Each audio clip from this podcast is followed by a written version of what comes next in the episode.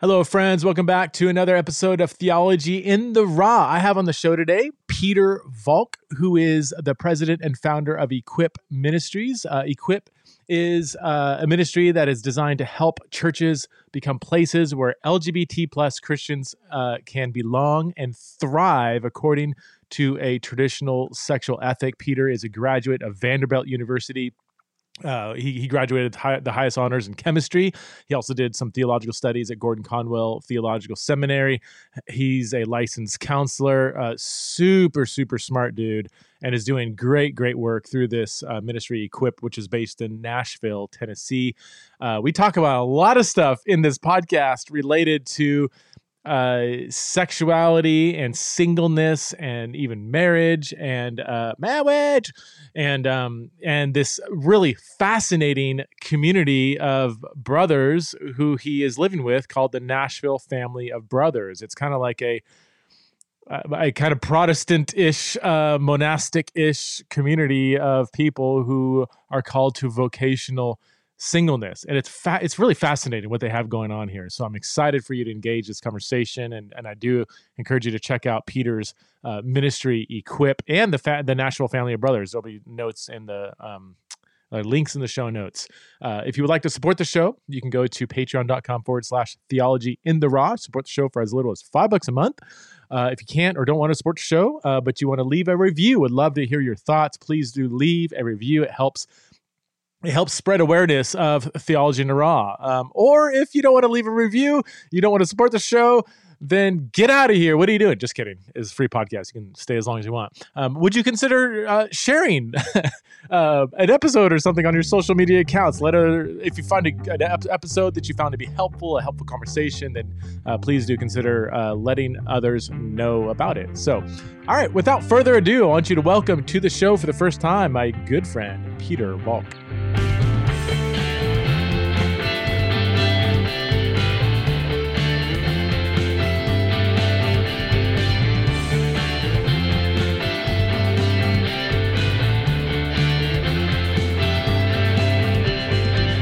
All right, hey friends, welcome back to another episode of Theology in the Raw. I'm here with my friend Pieter Valk. Pieter, thanks so much for being on the show, man.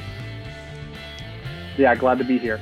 So, uh, why don't we give? Why don't you just give a short backstory to who you are and how you kind of fell into fell into how, how, you start, began this ministry at Equip in Nashville, and then I really want to spend some time um, talking about the Nashville Family of Brothers. I think that's just such an interesting, unique a thing that you guys have going on and I, I, get a lot of questions in my own work about something like what you guys are doing. And so i often point people to to the Nashville family of brothers as as an example of of a of a possibility um, of vocational singleness and community. So yeah uh, who who is pieter valk? And uh, tell us about exodus or uh, exodus. Oh man.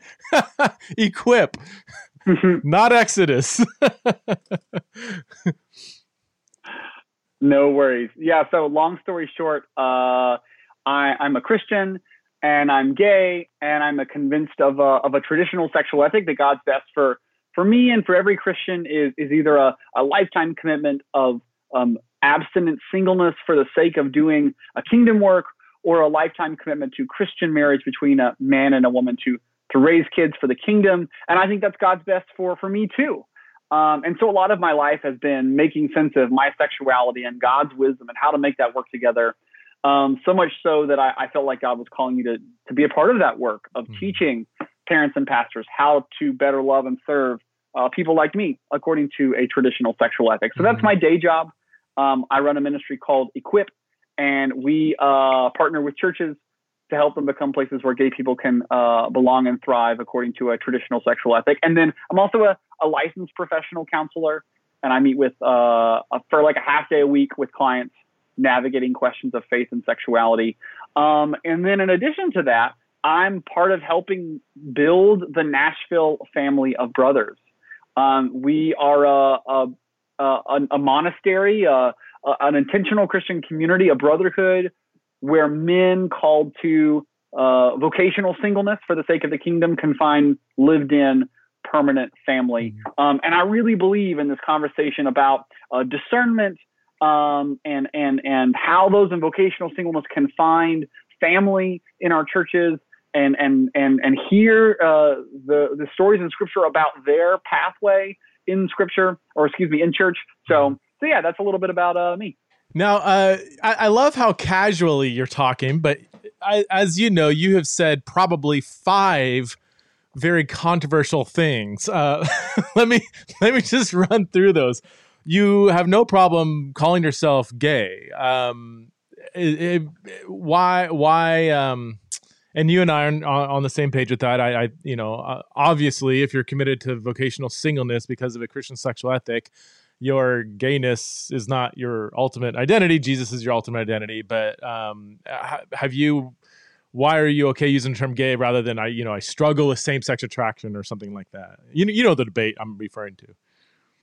Yeah, uh, the well, my primary audience, the people I speak to or on behalf of, are uh, kids in our churches who will one day realize they experience same-sex attraction or teenagers in our churches who are gay and and i want to use the language that that they're most familiar with that they're going to hear in school and i want to teach parents and pastors to use uh, the to know how to use the words that um, that, that their kids are using because there's so many barriers already to, to inviting our kids to steward their sexualities according to a traditional sexual ethic. Mm-hmm. Um, I'd hate for language to be just another barrier, just another reason right. for gay teens to think what God has to say is irrelevant. So, okay, good. You also said um, this is a finer point that I did notice, though.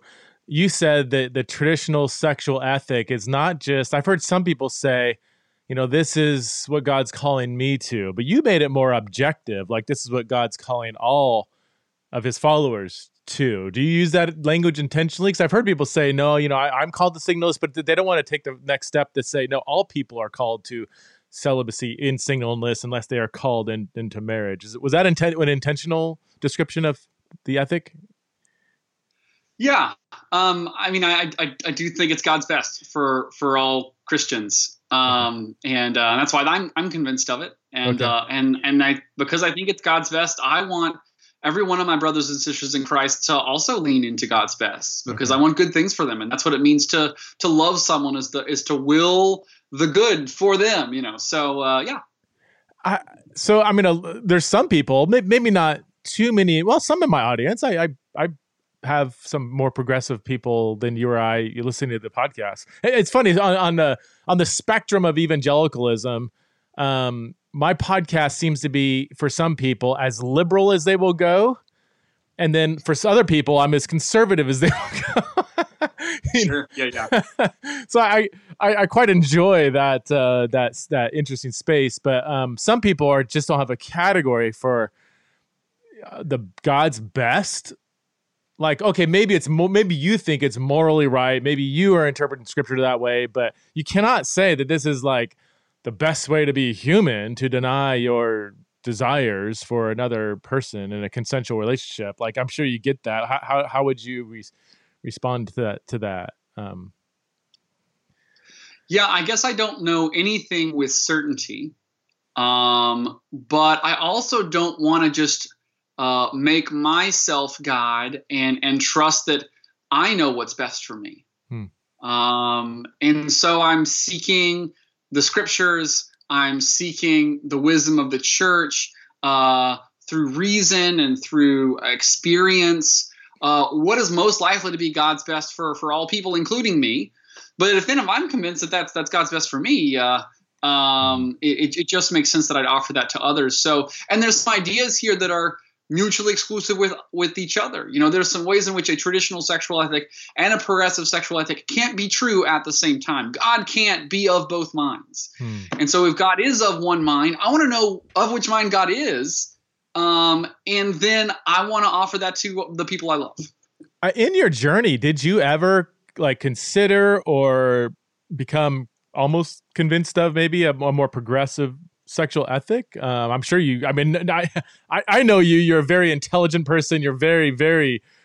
I, you know, you're going to study something to the depths. You know, um, I think is how you're wired. How I'm wired is how you're wired. Um, just briefly, what was your journey like? As I'm sure you weighed, you know uh, an affirming progressive position.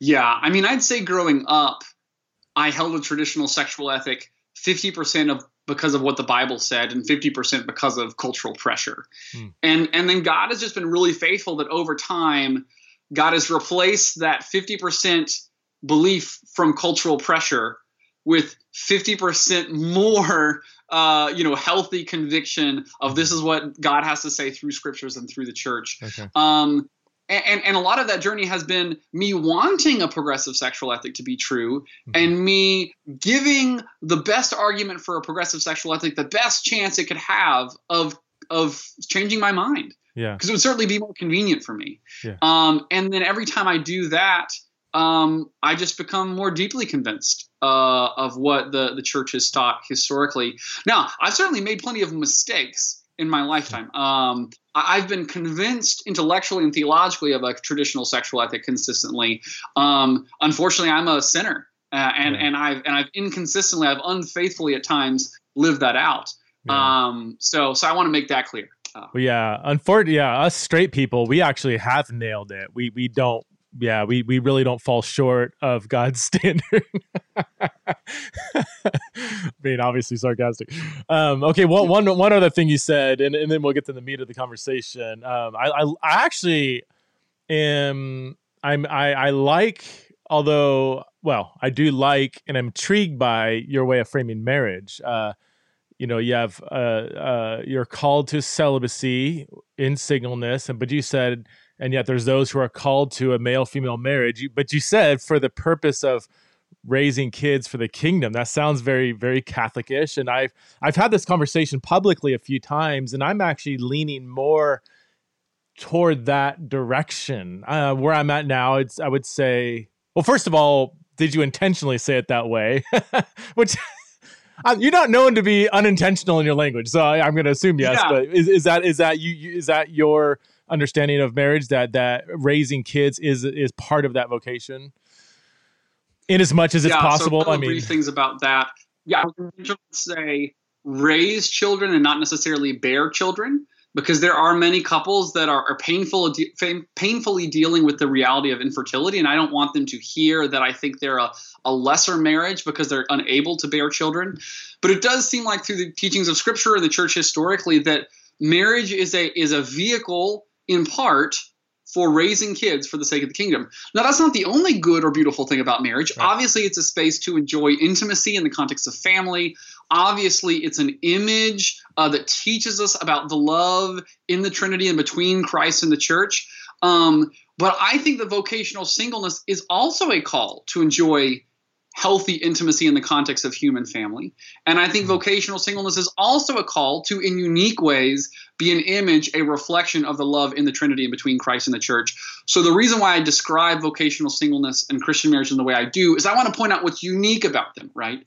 And I think what's unique about Christian marriage is that it is a space to to raise children uh, for the sake of the kingdom. And what's unique about vocational singleness is it's a call to give up romance, sex, marriage, kids, in order to have this availability to do kingdom work that parents might not have the time, energy, or financial freedom to do. Recognizing that raising kids is obviously an essential and awesome kingdom work. Yeah. Um, but I've got uh, parents um, and and married friends with kids who recognize that that it's a full-time job being a parent. And there's mm-hmm. lots of kingdom work out there to be done that they just don't have the time or energy to do because they're doing that important work of raising kids. Yeah that's good. I, I i've you know i was raised traditional low church evangelical where you know procreation was over here and sex was over here and um and just up until the invention of the pill that that never was even like sex and marriage and procreation were all one part of the same discussion and even i mean just right. just through natural law it's like yeah obviously whoever created this thing called sex kind of built in a component of procreation that's sort of sort of a kind of intertwined with it and maybe there's theological reasons for that i, I i'm not quite like i don't what would you say about and i don't want to get too far on this isn't really why i want to have you on but I, you've thought through this okay. and, and i don't have a lot of people that i think are, are protestant but thinking similar to what I how I'm at least processing. Um, what would you say to say like a, a couple in old age, past age of child rearing, they've been single their whole life, then they get married, and having biological kids is not really a, a possibility. And maybe they're like, yeah, we don't really feel like we want to adopt kids at 55 years old or whatever. Um, Sure. Would you say that that's kind of like an exception to the rule, or would you say no? I mean, then if you're not called to have raise kids, maybe you're not called to marriage, or how how would you respond to that? Yeah, definitely exception to the rule category or uh, space there. Okay. So, yeah, w- when I gave that kind of more teased out definition of a traditional sexual ethic and God's best for all Christians, it was kind of as a rule, okay, th- this is what it looks like. And there are exceptions to the rule. okay. So, um, including, you know, for example, there there'll be there'll be families that are are infertile and will prayerfully explore with God. God, do you still want us to to adopt kids, to foster kids? Do you want us to to not raise kids in that way, but be involved in in our in, in our church family in a, in a, in, a, in with this capacity? Um, so so yeah, there are definitely exceptions to the rule. Let me let me Um, speak on behalf of my progressive friends who are listening right now. Well, Pieter, you make an exception for that. Wouldn't you make an exception for a gay couple that is committed to each other? That this isn't maybe the general pattern of marriage in Scripture, but maybe maybe they want to adopt four or five kids, and there's plenty of needs for adoption, and and there's not enough straight couple or uh, heterosexual couples to go around to adopt all these kids. Like, would would why would you say that is outside the bounds of an exception to the rule? Um, Sure. Yeah, so it, it makes sense to me that some people called to vocational singleness may still be and, and celibacy may still be called to to foster or adopt. I mean, we certainly see that in the history of the church. Uh, nuns were the people running the orphanages. So you know, as a rule, vocational singleness isn't a space to to to foster and adopt kids but there are going to be some some people called to vocational singleness who are called to to raise kids and that may be a, a gay person called to vocational singleness. That may be a couple of gay people called to vocational singleness and living together and kind of they see themselves as a family unit and raise some kids together. Not not telling that kid or their church that they think they're that the thing they're doing is marriage but that they are as a community helping raise some kids um, but it, it does seem to me, if we look at the wisdom in Scripture and what what God says is His best, and what God says is is is sin and will lead us to to pain and destruction, and uh, it doesn't seem like that's an accommodation God could make. But I think these these questions about consistency Yeah. from from more progressive folk is really important because mhm. it's true. If if we're gonna make accommodations or we're gonna kind of uh, ignore uh, what Scripture's wisdom is for for straight people, um, then we need to be willing to do that for gay people. Or if we think ah God's wisdom really matters and we just can't we can't fudge this line for gay people, Mhm. well maybe we need to have a similar conversation when it comes to straight people and uh, and and Mhm. child rearing. And, and unbiblical divorce and second marriages for Christians and all that kind of stuff. But anyway, I, I don't want to open up more cans of worms. No, But I think yeah, you,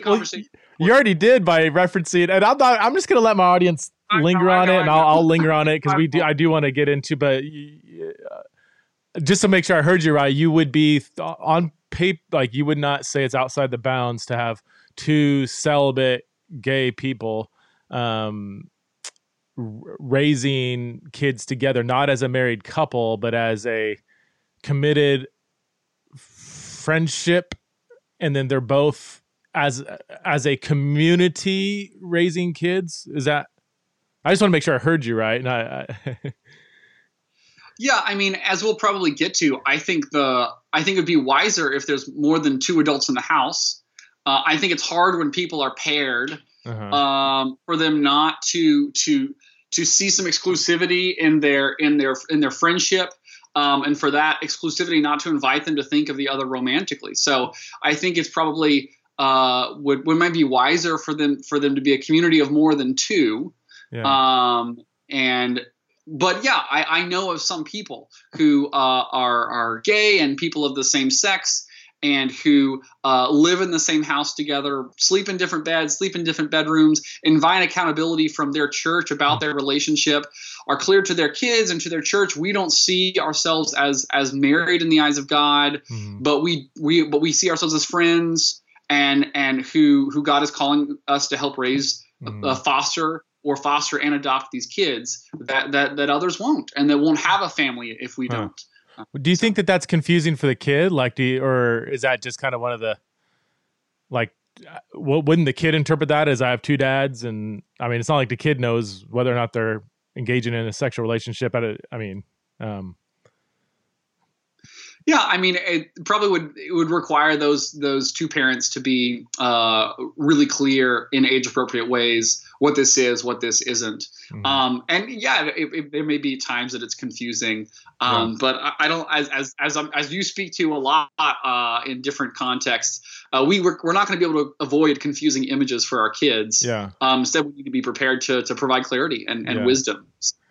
All right. Well, I, I, I got to think about that one. That, that's uh yeah, that's I, I get the question about celibate uh, partnerships quite a quite a bit. What do you think about two single people committed to celibacy who are um, uh, and the terminology differs with, with the question. I, I'm not comfortable with the term partnership just because that does convey in our culture today a sexual relationship, but a covenanted friendship or something like that, I think is not only okay, I think it's beautiful and very biblical, obviously. Um, and I think I, I wish we had more covenanted friendships just across the board among humans, you know, especially the church. So, yeah. um, I think friendships Absolutely. are too fleeting and too non-committal, um, and I think that's problematic. So, um, okay, so let let's let's transition. I, I, know my audience is like, what about this? What about that? But I well, I, if I could if I can say really briefly, right? I mean, as a, as a rule, I think the best way in space to do vocational singleness is the way I described it it earlier. Um, and, and yeah, I think there's I think it's challenging if you're in a. I think sometimes celibate partnerships seem to uh, invite uh, romance. E- even they say, "Oh, we can enjoy romance as, as long as we don't enjoy sexual activity," or, or they see what they're doing as a as a replacement for marriage in some way, mm-hmm. and and and and um, and exclusivity is something they want, and they wouldn't allow others to join this kind of community of two to become a community of three, four, five, six. Mm-hmm. And I think there's ways in which that seems to me incompatible with with the model of spiritual friendship we see in Scripture. So that's not okay. what I'm suggesting. Okay. Um, but yeah, I mean, uh, as well, as I know we'll get to, I live in a community of men um, and who hold each other accountable, who don't see ourselves as partnered or paired in any way. Um, and I think this is a really healthy way for people to live out vocational singleness and find yeah. healthy family. Well, yeah, let's dive in there. So, yeah, the Nashville Family Brothers. Uh, describe to us what that is, how it came about, and how how it's going. Yeah, so three or four years ago, um, I felt convinced that God was calling me to kind of commit in a, in a permanent way to the kind of singleness that Jesus and Paul talks about. Um, but I was curious how I was going to find fa- the family I needed to do that well, how I was going to meet my intimacy needs in healthy ways. And I was talking to the pastor at my church about that. And uh, I'm really thankful for his honesty. He said, You know, Pieter, unfortunately, I don't know if you're going to find the experience of family you need at our church or any church in Nashville anytime soon. Um, but I think you should go build it. Uh, and he said monasticism has been the most common way that celibate people have found family. It's been the greatest source of theology in the church. It's been the greatest source of evangelism in the church. It's been the greatest source of social justice in the church. It's mm. been the greatest source of um, uh, I'm missing one. There's, Edu- there's education, maybe theology, uh, evangelism, social justice. Okay, yeah. And anyway, so he said maybe you should consider you you and some friends should consider starting something like that. So it, began with just some Monday night dinners and us asking God, are you calling us to commit to to lifetime singleness for the sake of the kingdom? Are you calling us to start some kind of intentional Christian community together to to to be a space to do that well? So fast forward to now, we've got five guys living in a house together, um, and uh, we have each made either about to make one year commitments or have made one year commitments or have made three year commitments to this community. Um, and uh, we are all committed to, to, to, vocational singleness for the sake of the kingdom, committed to celibacy. Um, we have uh, we do prayer together every morning. We do uh, confession uh, once a week uh, together. We do uh, three meals a week together. Hmm. Um, we do some monthly rhythms of kind of um, praise and worship together, and we do some holidays and vacations together. We uh, alternate Thanksgivings and Christmases with our biological family versus the Nashville family of brothers. Um, so kind of when you imagine, well, what pe- what does anyone do between their 5 p.m. and their 9 a.m.? Where do they go find family? Where do they spend their weekends? Well, this is where we do that. Um, and, and, eventually, um, we hope you know brothers in a stepwise way w- might make lifetime commitments to this community. Do you, is um, one of the criteria different?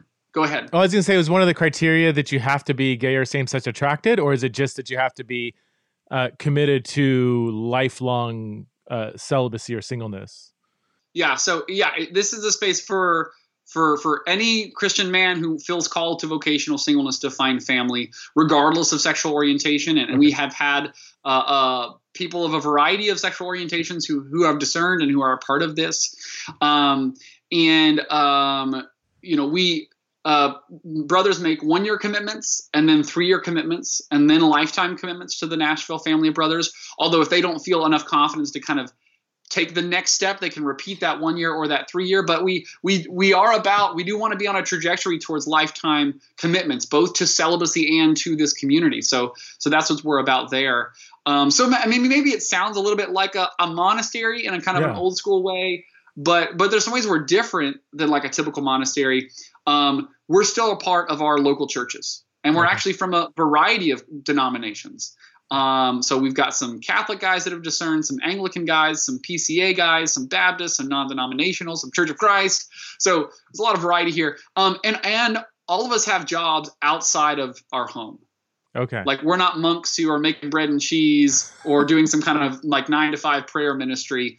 A lot of us have uh, non-ministry jobs outside of the home. So okay. Yeah. Um. And, and so, oh, so just to clarify, oh, w- would you allow a female or no? You have to be a, a male.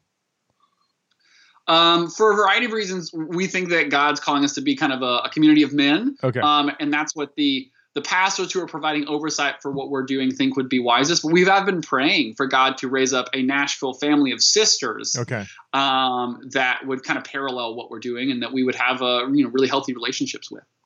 Um, what are some of the challenges? Like, what are some of the, um, yeah, challenges and also maybe some of the blessings uh, in in being in part of this community? Yeah, I think the hardest part is that we don't have a lot of models for how, how to do this well. Uh, there, there's no one kind of handing us a formula of this is the wisest way to do vocational singleness in a more ordinary way and still find committed lived-in family uh, with in, in, kind of a single sex community of other celibate people. We, we, don't have a formula for that, so we're kind of having to figure it out as we go and and borrow some from history and borrow some from other traditions and also discern and, and pray with with pastors involved. So I think that's the hardest part is is um, is is we're having to to kind of uh, trail some uh, blaze some new trails. Mm-hmm. Um, but I think what's really beautiful is uh, you know uh, a number of us have realized, um, you know, maybe some people called to celibacy have this even bigger gift of celibacy that they don't really need human intimacy as much anymore. Mm-hmm. But at least all of the men who've discerned the Nashville family brothers feel like that's not the version of the gift of celibacy we got. We still need some kind of healthy mm-hmm. human intimacy. Um, and and we need that in a way that's like that's consistent that, that we can depend on that's not just a revolving door of roommates we need mm. something more permanent you know mm. and and i would say i think god's made all of us for a permanent human family to help teach us about the permanence of god's love in the trinity and between christ and the church so i think that that, that need for some kind of faithful permanent lived in family love mm. is is intentional i think that's i think we're made for that right um so i think what's really beautiful is that we actually have hope that we're going to find that. Hmm. Uh, when when many of our peers who think they're called feel they're called to celibacy are worried about, well, who am I, who am I going to come home to uh, from from work or from or from a plane flight ten years from now? Mm-hmm. You know, will I be alone in my fifties, my sixties? Yeah. Who will who will hold my hand when I'm dying? Mm-hmm. We have hope for who those people are. Wow. Right now. Um, and that's really special. I mean, we're, we're, we're spoiled in many ways because I know so many people either who feel called to singleness or in kind of an involuntary singleness who live in like dread and fear of those things. Hmm. Um, and we've got hope that, that, that, that, that God's offering us something different.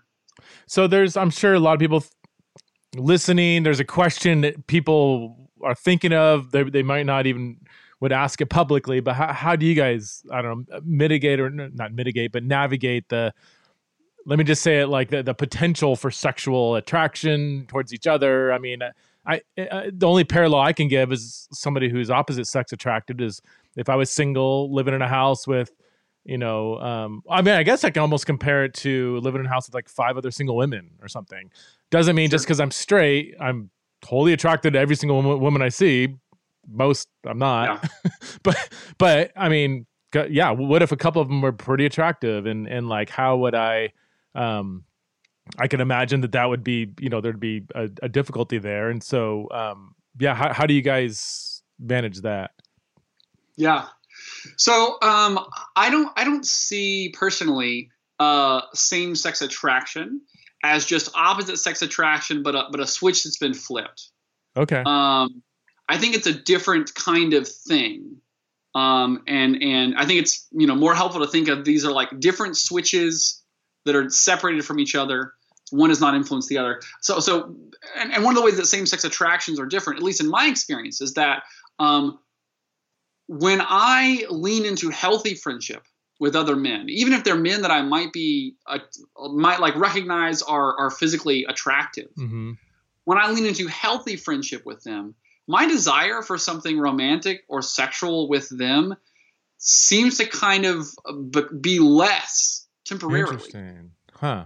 Um, and and what, what so what that suggests to me is that what I really am desiring with those people is not something romantic or sexual, but is something um, chaste, is hmm. something platonic, is something intimate, but something non-romantic and non-sexual. Um, and that hmm. I only perceive that as romantic or sexual when I'm when I'm not meeting my intimacy needs in healthy ways. Interesting. It kind of it kind of gets wow. skewed. It kind of gets it kind of gets off a bit.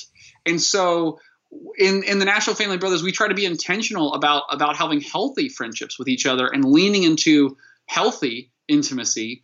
Um, and, and that that tends, seems to be the best way to kind of push away um, the the possibility, the risk of um, romantic or, or sexual activity in, in, in any way. Uh, we also, I mean, we, right, we practice daily prayer and confession together, hmm. and we believe a lot on, on, on as early, early, early as we can, shining a light on on the potential for some things like this. And, mm-hmm. and, and we have um, an advisory board of, of, pastors in Nashville who provide oversight for what we do.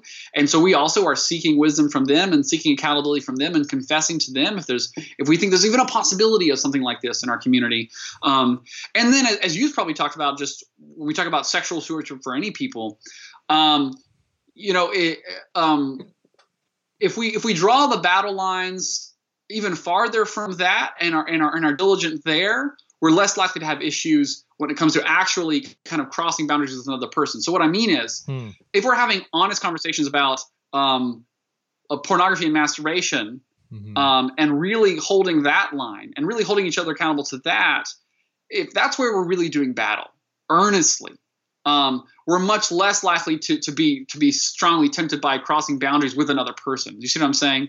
Um, yeah lacks boundaries, lacks lacks kind of sexual purity when it comes to pornography and masturbation, makes it easier for us to be tempted in a strong way with actually acting out with another person. But but if we push against that that line, even kind of push the, the, the battlefront even farther away from those yeah. kinds of things. Um, yeah, seems to be safer. Well, that no, if I can, yeah, I, to tease out your thoughts or make sure I'm following you. I mean, I could imagine, you know, somebody who would potentially be concerned about a bunch of gay men living together um, in a house, I think I, I, would I would push them to at least consider the opposite: a gay man living by himself. You know, is that going to um, reduce his temptation, his susceptibility to fall sexually? Because um, we can find sex pretty easily this day. Like if we actually, um, but again, if you're living a healthy, mature Christian life, which obviously sounds like you guys are pursuing pretty vigorously. I don't know too many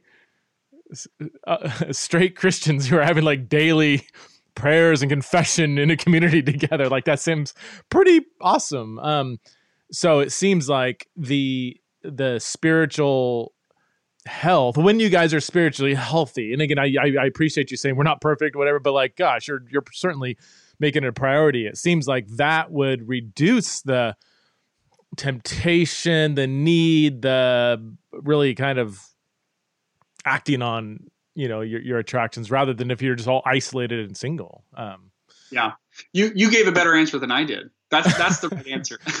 the, the, the the yeah the, the the what we're not seeking is is a is a risk free way to do community because that doesn't exist. The better question is, will this uh, lead to more sexual purity than living alone? Right. And the right. answer is yes to that. Um, well, I I'm just and this just came to my head when I was in college. Um, I had got, I just recently got saved. I was uh, really hungering for Christian fellowship. Came out of the world where I was like, man, I need to be around some good Christian guys, but I didn't want to be around. Like I was an athlete. I was that guy in high school, you know, and and some Christian groups I went to, I'm like, ah, I got to be friends with these people. you know, it was hard for me, you know. And I get to my Christian college, and there's loads of just amazing people, like just and I got put in one of the dorm rooms. A little shout out to Slight, uh, room number four, if anybody's listening from Masters University. And Slight was the name of the dorm, and it had communal. It had like uh, four to six people per room, so it was like an old married housing where they had like two rooms, bunk beds. So I was in a room with I, maybe four other guys, and we happen to just become friends instantly. Uh, even to this day, we keep in touch. Um, just rich. We'd step until two in the morning playing pranks on each other, deep theological conversations, laughing to the point of tears, all this stuff. And I, I remember, you know, if I think back now, and obviously I'm, I'm a, I'm a single guy at a Christian school, so I'm, you know, I'm on the prowl to find my wife, or whatever, and as every Christian school is, you know. Um, but I, I remember times when I'm like, I would rather be with my guys right now than out on campus, you know, talking to a girl right now because the the felt the, the intimacy, the depth, the fellowship was so rich and life giving. Like, did I want to be with the guys right now? Like this is just, um, and, and so I could I that's the, I guess that's the only kind of comparison I could have. Uh, to which you guys maybe experienced to where deep non-sexual intimacy can mitigate aberrant sexual desires or even just sexual desires in general because that, that, there's a connection there right? Between i mean i feel like sexual desire is a subset of a larger need for intimacy. So when that larger need for intimacy is met it, has an effect on the, the the kind of level of sexual desire that you have to kind of discipline if that makes sense. Um, does that make sense? The the connection was a little spotty um, uh, okay sorry uh, so if what would you would you say that sexual desire is a subset of a deeper desire for intimacy? And so when that deeper desire for non-sexual intimacy is met it has an effect on the level or out of you know the the the management of your sexual desire um, in, in healthy ways yeah. So I've definitely seen, I mean, obviously, I've got a lot of friends who are not gay. I've got a lot of friends who are straight and Christian. Um, and it's definitely been their testimony that um, even while they're married, when they are not uh, seeking out healthy friendship with other men, in addition to their healthy marriage relationship, they seem to have more problems with temptation for pornography and masturbation.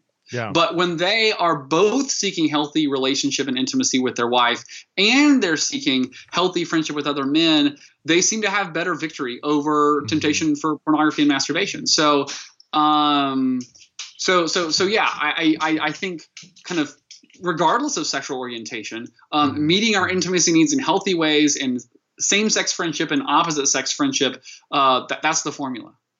And you know, I find oftentimes straight or sorry, yeah, straight Christian married couples have tried to fu- tried to squeeze more intimacy out of the marriage than marriage is actually designed to do. So they try to invest all of their intimate needs there, not in friendship.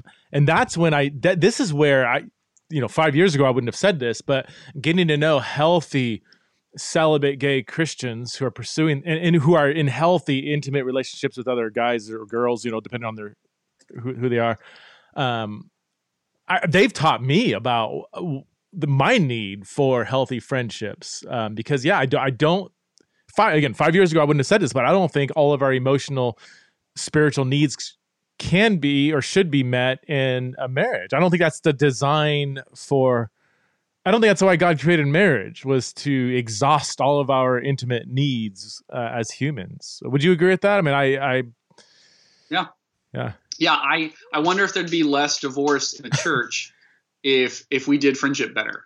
Mm. because we had more reasonable expectations of our spouse and and we weren't uh, expecting them to be perfect in some way or, or, meet all of our needs and then and then kind of moving on to someone else because they weren't enough. Mm-hmm. um, so yeah that's good that's good so um i'm just thinking like because I, I you know i talked to a lot of churches that are like man how can we as a church come alongside our gay or same-sex attracted brothers and sisters, especially those pursuing singleness. I mean, do you think uh, do you think if churches kind of sponsored houses like this, like if they had a house, maybe they even offset some of the costs or just made it very like, hey, we want to go out of our way to create an opportunity for something like this to happen. Is that something you've seen churches do or would you or would you maybe would you like to see churches do um, take the lead on this kind of communal housing?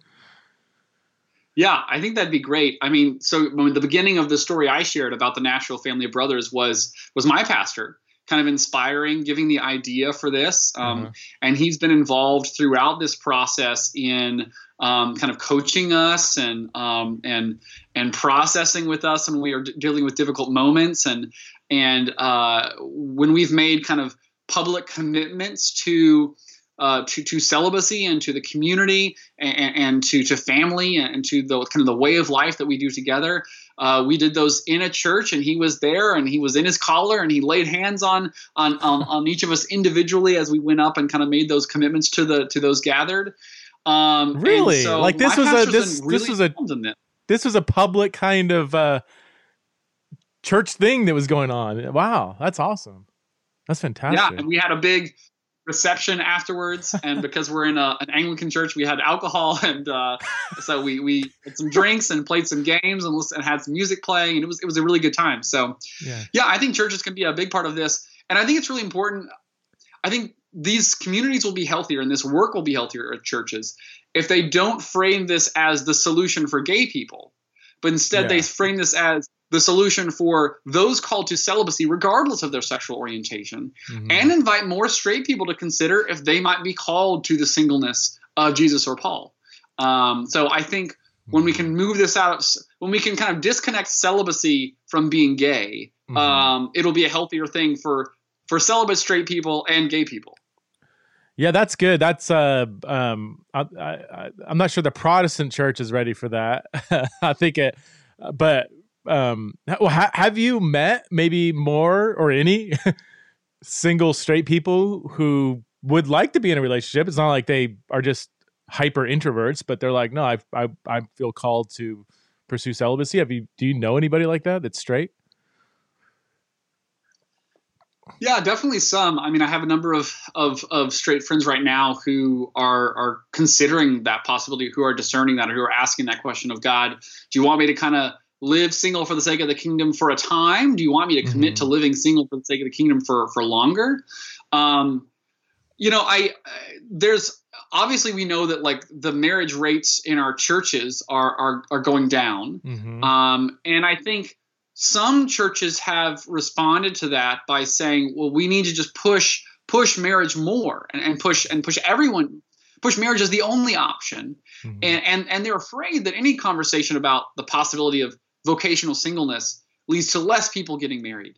And what I want to suggest is if we invited all of the young adults in our churches to to intentionally discern whether God is calling them to marriage or vocational singleness, and really push them um, to ask God what God's best might be for them, that'll lead to more people getting married and more people committing to vocational singleness for the sake of the kingdom. Because we need more of both right? We, we need we need less christians kind of languishing and uncommitted singleness in our churches and we need more christian marriage and more committed singleness mm-hmm. um, and i think discernment is the way to do that yeah man that's good um, i read a study somewhere or a survey a while back that like for the first time in modern history, uh, the percentage of single people of marital age has surpassed the percentage of married people of marital age. And this is a society, not not in the church. And in the church, it might be not that high, but e- either way, I mean, a church that doesn't have a robust theology of singleness is going to be profoundly irrelevant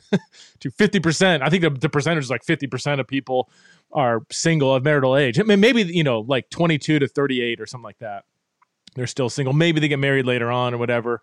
Um, maybe they don't at all. Um, but yeah, that's I, man, I think more than ever. I mean, and I'm preaching to the choir here, but I mean, I think we've long overdue to cultivate a healthier uh, theology of of singleness. I mean, the fact that, and I've said this before, the fact that Jesus was a, a merit a man, a single man of marital age, has serious theological significance. Um, and I think the I'll, I'll just flat out say it. I think the heretical Christian assumption is well he's jesus. He can't get married and have sex. It's like wait wait since when did marriage and sex within marriage become sin? Wasn't that a genesis 1 and 2 thing? Wasn't that the very first commandment be fruitful and multiply? Does jesus not um, have the possibility as a sinless savior to get married and and bear children or whatever? Like i know that gets messy but um, I, I we can't say oh it's because he's god why he didn't get married. Like he you know like well well he was also 100% man and and i yeah. Anyway, I, I, think that there's there's theological significance to, uh, uh, for Jesus' singleness that we have not appreciated as a Protestant church. Um, the Anglican church, I wonder, because Anglican has kind of a couple toes in the Catholic world, it seems like, um, at least in practice and theology a little bit. Do you find the Anglican church having a better theology of singleness? Uh, a little bit, or at least their their sensibilities make them a little less afraid of Catholic seeming things. um, and there is a there's there's there there are some uh, there's a history of, of, of Anglican and Episcopal kind of monasteries and monks and that kind of stuff. So uh, it's a mix. It's a mix. Yeah. There was a recent statement. You sent it to me, and, and, that triggered my thought. I don't know if I looked at it. Was there a recent statement on? I'm gonna try and pull it up here. The Anglican Church mm-hmm. and um, Let's see if I have it here. No, that's not it. You know what I'm talking about, right? Oh yeah, right here. Dear yeah, Gay Anglicans like whole, Social Guide.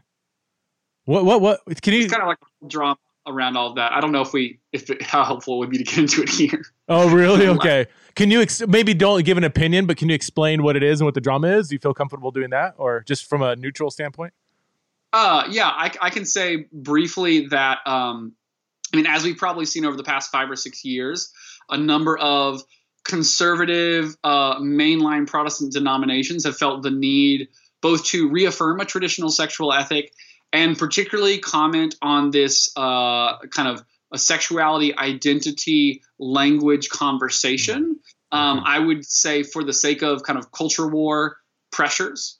Um, and the Southern Baptist Convention did that with the Nashville Statement, and the uh, PCA did that with the PCA report.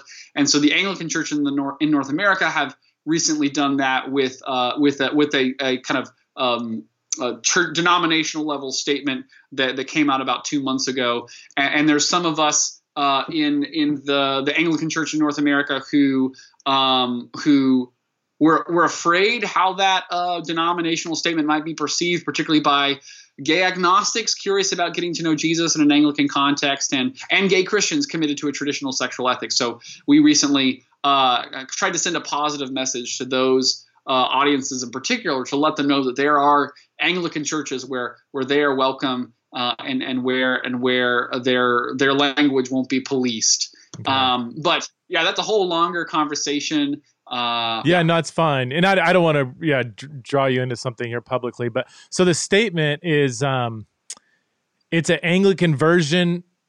It's a, a Anglican. Uh, this is a bad way of saying it, but I'll just say it and answer the emails later. It's an Anglican version of the Nashville Statement, or an Anglican Anglican attempt to to do their own kind of like here's our public statement. Is that Okay. Yeah, and, yeah, or, or a, yeah, or an Anglican version of the the PCA report that came out last March. Got it. So okay. kind of an analog to those two in a way. Yeah. I know the CRC Christian Reformed Church is going through a lot of stuff, and they they've released statements uh, more more I think for internal use. Um, and yeah, I think a lot of I'm sure the RCA, I know they're Reformed Church of America, they're going through stuff. So, um, mm-hmm. yeah, this is man, yeah, my heart goes out to these denominations, man. That's not easy to manage this conversation, you know, and, and the role of statements is particularly touchy.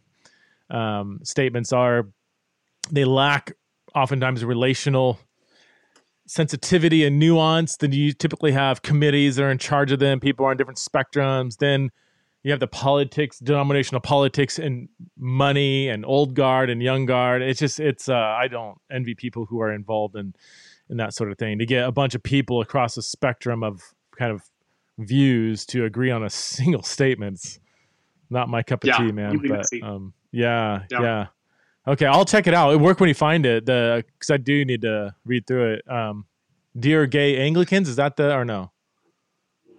Yeah, so that uh, that's some of the some of the controversy is is there was an open letter signed by uh, okay. two bishops and uh, and and five different canon theologians and uh, and, a, and a bunch of Anglican clergy and the the open letter was hosted on deargayanglicans.com. Got it. Um, and then for a variety of denominational politi- politics reasons, we I was we were asked to take it down. Um, oh, okay. And and complied with that that request from a bishop. So okay. um, it's it's it's complicated. Um, no, I can send you kind of privately uh, a URL to a web archive of the letter if you're curious, and I can send you a URL to the the the denominational statement that came out two months ago um, that is, is in some ways related. So okay, yeah, yeah, I like to. I just like to be kind of be aware of what's going on. But yeah, yeah, sure. Anyway, um, where can people find you and your work? Uh, yeah, talk to us really quickly before we close about Equip, and if anybody's in the Nashville area, they absolutely need to know about your ministry there. So yeah, tell us a bit about how they can get a hold of you. Yeah, uh, our website is equipyourcommunity.org and you can email us at info at equipyourcommunity.org. And then I think our uh, we're on Instagram and uh, Facebook, and I think the handles are at equipyourcommunity.org, or excuse me, at equipyourcommunity are the handles.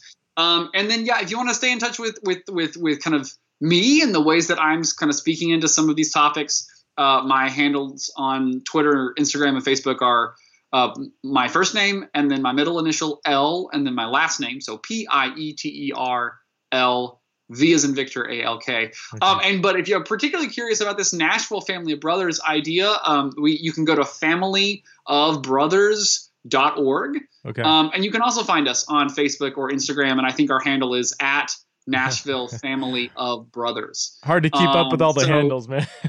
yes, there's a lot. I'm um, cu- I'm curious. I there might be some people listening. They're like, dude, I would move to Nashville if I can be a part of this. Is that some, have you had people hear about it from a distance and want to fly and move to Nashville just to be part of this? And is that a possibility for people? Are you guys maxed out or?